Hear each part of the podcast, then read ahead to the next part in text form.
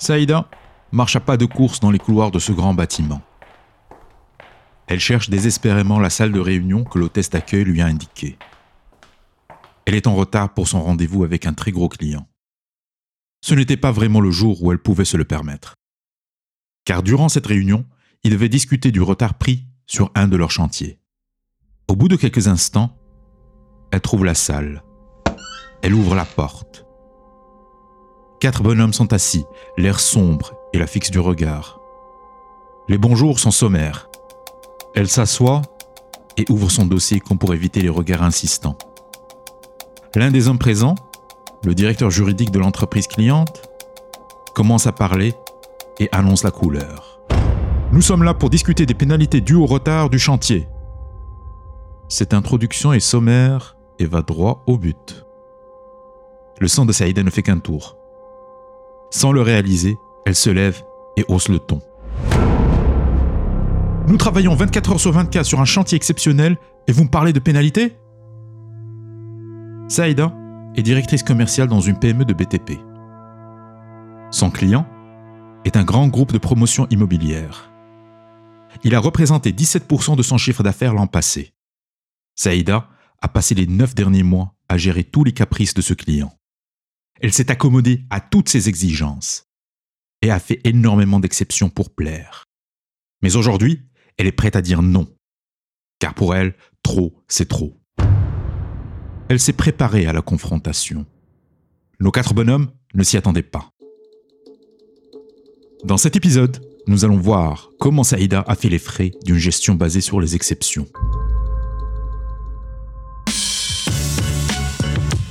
Je suis Adel Mourtari et vous écoutez les chroniques de Moulchkara. Cet épisode vous est présenté par ermhub.com Solution pour vous aider à réussir la transformation digitale de votre organisation post-Covid-19. Concentrez-vous sur votre cœur de métier en automatisant les sources de nuisances et d'exception de vos opérations. Visitez ermhub.com pour découvrir comment prendre le destin de vos processus en main et entamer aujourd'hui votre transformation digitale.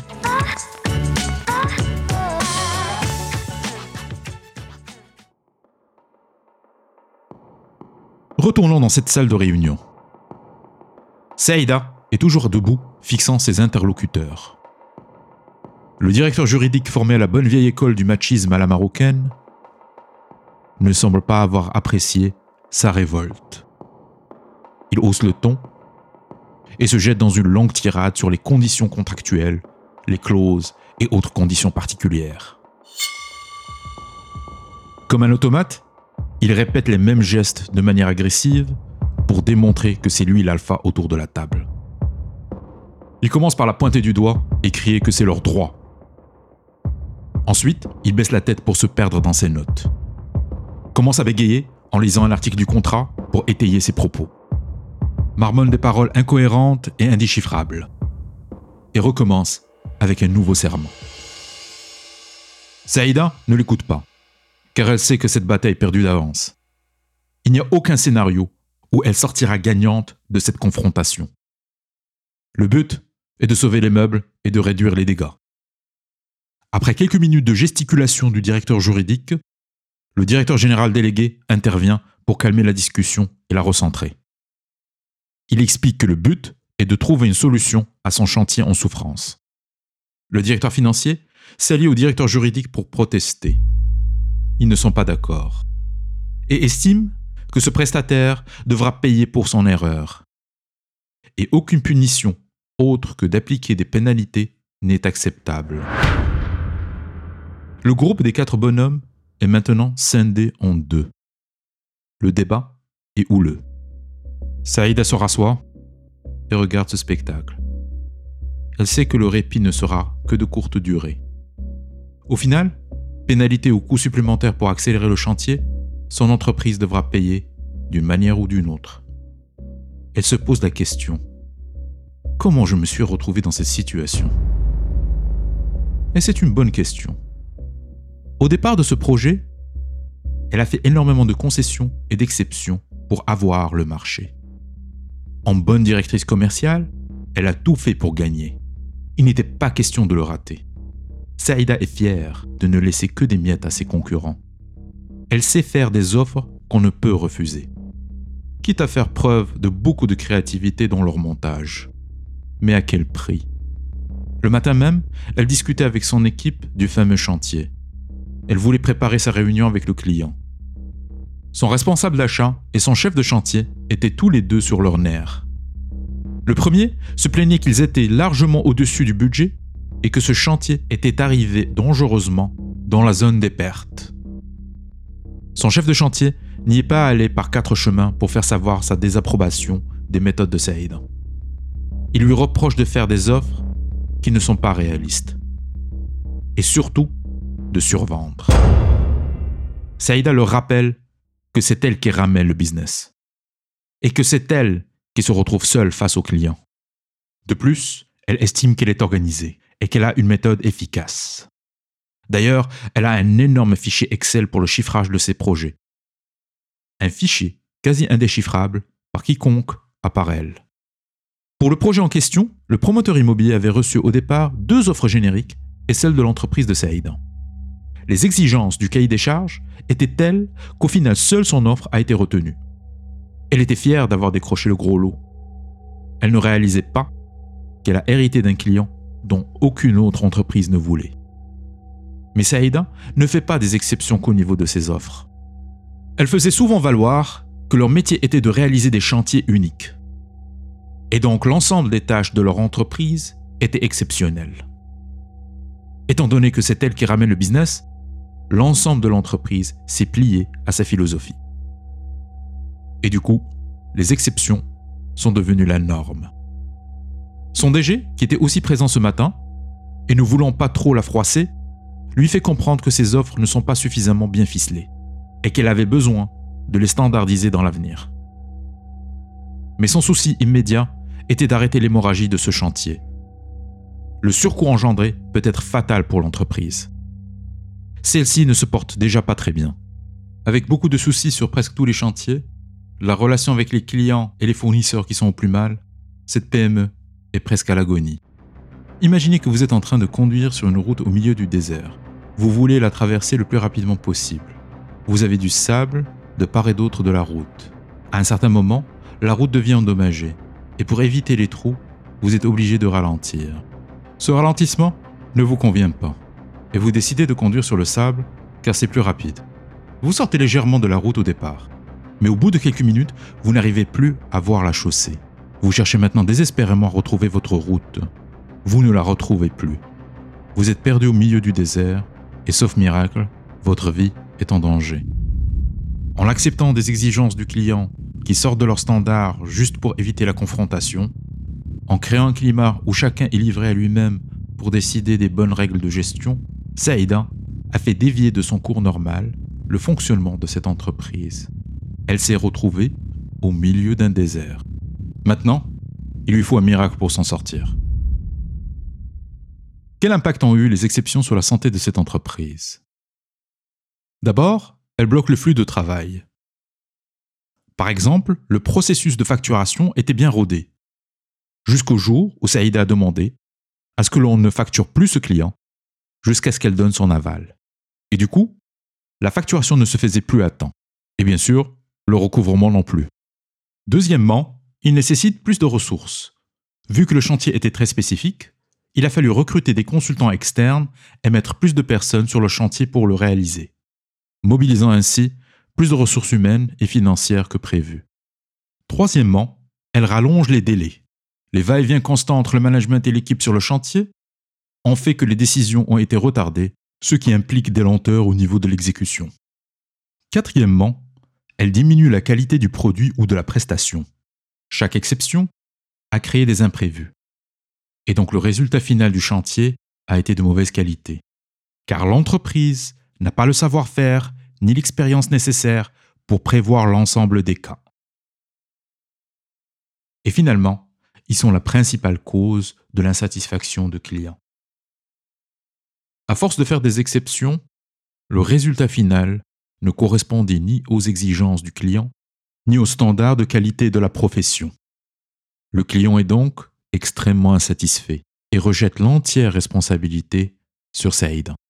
Elle aurait dû savoir lui dire non. Comment résoudre les problèmes causés par les exceptions? D'abord, il faut établir et faire respecter la norme. Modéliser le happy path, le chemin heureux de l'entreprise. Le happy path est généralement le flux de travail qui ne contient pas d'exception. Il comporte une progression prévisible des événements et nécessite des ressources standards et définies au départ de sa conception. Le happy path est le processus normal et le meilleur des cas. On définit le produit ou service qu'on vend, comment on le produit ou on le réalise, et comment on s'organise en interne. La somme des happy paths font les règles de gestion de l'entreprise. Ces règles et ces politiques de gestion sont la base d'une organisation. Au début d'une entreprise, même si elles sont rudimentaires, elles existent. Mais avec le temps, elles s'effritent à chaque fois qu'une exception est faite. Le rôle d'un manager est de résoudre les exceptions et non de les créer. Il a l'obligation de créer des règles de gestion, des flux de travail et des normes que les autres collaborateurs devront respecter. En aucun cas, le manager ne devra être la source de l'exception. Plus le flux de travail n'a pas été réfléchi pour prendre en considération les exceptions, plus celles-ci finissent par le dérailler. Devons-nous ne jamais accepter les exceptions? La réponse est non, car le système mis en place sera trop rigide. Et les exceptions arriveront éventuellement. Mais il faut avoir un processus de gestion des exceptions. Il faut établir un principe directeur pour les évaluer. Dans le cas de Saïda, elle a remplacé ce qui devait être le principe directeur de l'entreprise, à savoir pérenniser et rentabiliser l'activité, avec ses propres principes qui sont de gagner des marchés à tout prix. Si pour pérenniser l'entreprise, il faut bien gagner des marchés, gagner les mauvais marchés ne permet pas de pérenniser l'entreprise. Ce type de raccourcis sont la cause des dysfonctionnements. Si à chaque fois qu'elle était confrontée à un cas hors norme, elle se posait la question est-ce que le résultat de ma prise de décision sera positif sur la rentabilité de l'activité ou non Elle sera alors capable de gérer des exceptions. Elle gagnera en clarté pour prendre des décisions quand elles seront nécessaires. Les exceptions engendrent des coûts. Ce coût est le temps perdu à les résoudre. Le livre du jour. Le livre du jour, The Checklist Manifesto, How to Get Things Right, par Atul Gawande. Atul, dans ce livre, identifie trois types de problèmes qui affectent presque tout le monde, indépendamment de l'industrie ou de la carrière.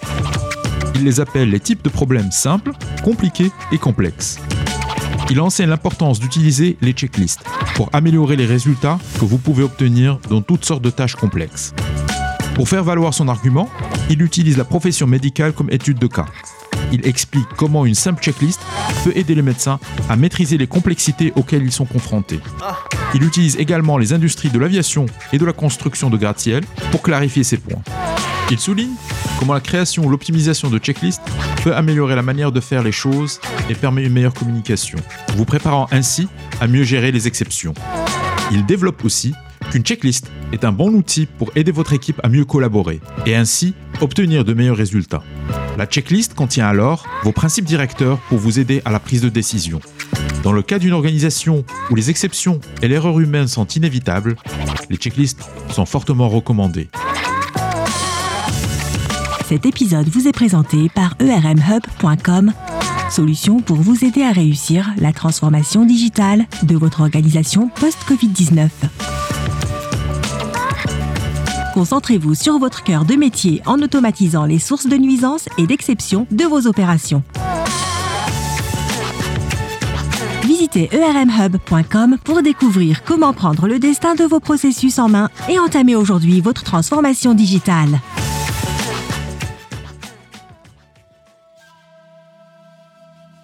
Saïda a fini par convaincre son client de revoir leur contrat. Il devrait payer plus et accepter un délai supplémentaire. Elle va fournir une prestation à prix coûtant pour honorer son engagement de livrer. L'entreprise est passée tout près du dépôt de bilan. Son DG a dû prendre les choses en main et revoir l'ensemble des process de l'entreprise. Avec les nouvelles règles, Saïda a beaucoup plus de difficultés à faire des ventes. Mais au moins, ce ne sont pas des ventes à perte. Vous avez suivi les chroniques de Mouchkala, je vous retrouve très bientôt pour un nouvel épisode.